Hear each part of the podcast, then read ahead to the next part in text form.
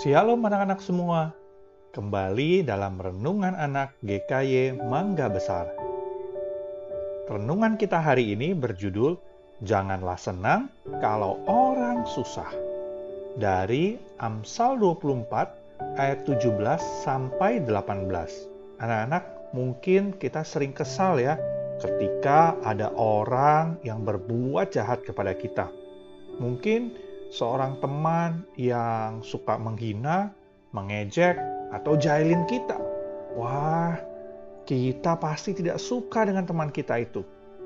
Bahkan mungkin saja kita tidak ingin berteman dengan dia. Mungkin saja kita sampai memusuhi dia karena dia selalu mengganggu. Nah, saat teman kita yang kita anggap sebagai musuh, teman kita yang selama ini nyebelin, yang buat kita kesel suatu hari sakit atau jatuh atau mengalami kecelakaan, bagaimana perasaan kita? Apakah kita akan merasa sedih karena teman kita itu yang nyebelin itu sakit? Atau ada di antara kalian yang berkata, "Oh, rasain, itu karena dia jahat.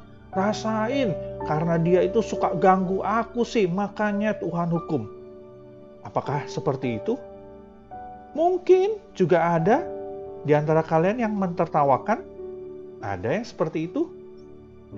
Nah, anak-anak, jika kita melakukan hal tersebut, mungkin kita jadi ngatain atau tertawakan teman kita yang sedang kesusahan itu, kita sama saja sedang bersikap jahat kepada dia.